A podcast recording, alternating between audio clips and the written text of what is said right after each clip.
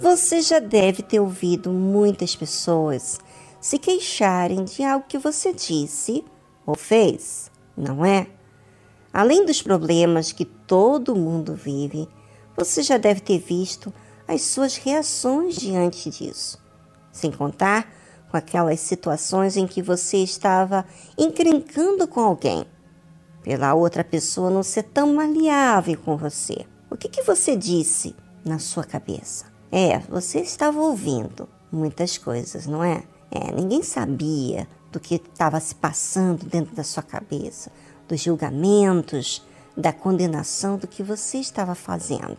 Mas você escuta tudo, não é? É, e você faz isso por causa de uma situação desagradável. Você foi juntando uma coisa daqui, outra coisa de lá, e aí isso reflete o que é a alma, o que, que faz a alma. Ela sempre leva você a sentir, pecar, julgar. O que acontece é que muita gente, no meio de tudo isso, enfrenta tudo isso calado ou brigando com as pessoas. Ah, tem gente que expressa o que sente, outras não. E o mal fica ali corroendo, corrompendo o seu comportamento e os seus olhos. E aí você vai para a igreja, você que é um cristão, um crente, evangélico, e não fala nada daquilo que acontece para Deus, porque está tão acostumado em cometer esses pecados que não vê motivo de falar com Deus, não se incomoda. É aí que a fé emotiva sempre entra em ação para atrapalhar ainda mais o que a fé racional faz. E, na verdade, quando a pessoa está sentindo, ela nem raciocina, mas ela se justifica e diz assim: quem é que não peca, hein? Você já ouviu isso? Eu já. Ou a pessoa não se apercebe do pecado que ela cometeu. Às vezes, o pecado nem a incomoda. É como se fosse o seu direito. É, direito de responder, de julgar, de brigar, de fazer o que você acha que tem que ser feito, você acha que é seu direito. Porém, aí depois você vai lá na igreja, você ora, lê a Bíblia, busca a Deus, louva. Lá está você dizendo palavras que são mais religiosas do que a sua realidade. Aquelas palavras que não são pensadas são ditas por serem decoradas ou aprendidas. Faz tudo ali, de forma religiosa, sem verdade, sem proximidade de Deus. Aí você acha que vai resultar o quê? Você faz algo sem vontade. Você vai ser sincero? Não. Você vai se cansar de fazer aquilo que não é verdadeiro. Imagina, você engana, engana, mente, mente, ilude, ilude. O que você vai alcançar com Deus? Nada. Nada, nada, nada. Você vai chegar um momento, vai ficar todo desanimado de ir na igreja, de ouvir a palavra de Deus, de buscar a Deus e tudo por quê?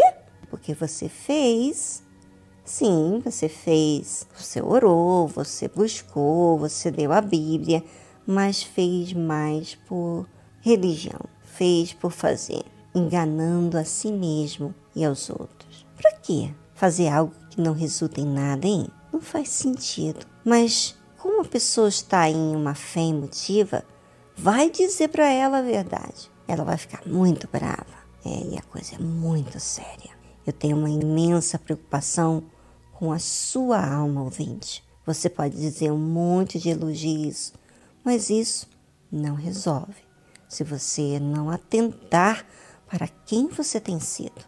Pense, por favor, medite sobre tudo que você tem sido.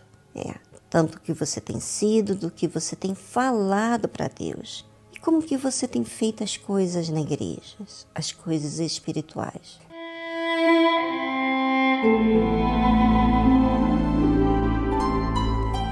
Quem disse que pode ficar sem vigiar a sua alma. É, não se deu conta dos perigos que a alma vive. E vamos ser sinceros uns com os outros.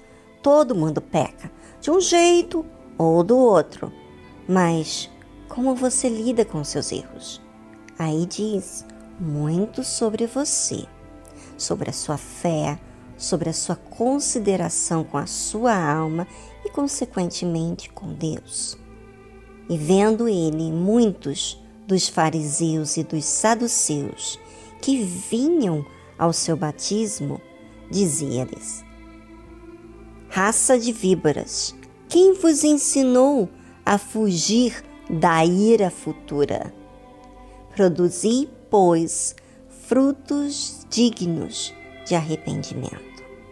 Mateus capítulo 3, versículo 7 ao 8.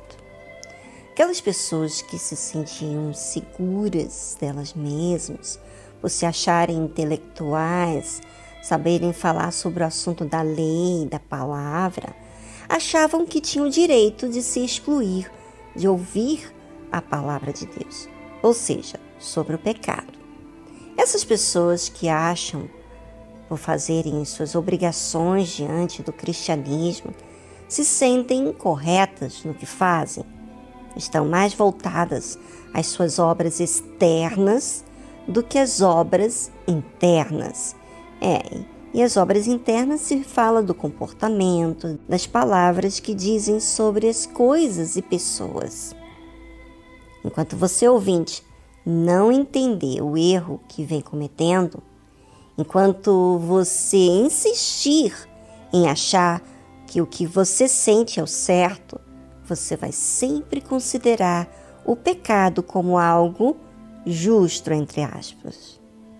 Por isso que a Bíblia diz: produzir, pois, frutos dignos de arrependimento. Quem é que tem que produzir? É Deus que tem que produzir em você? Não. É você que tem que produzir.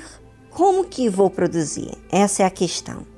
Quando eu me observo, quando eu ouço o que eu digo para mim, quando eu observo como é o meu comportamento, tudo aquilo que vou descobrindo de mim vai demandar que eu haja em cima daquilo.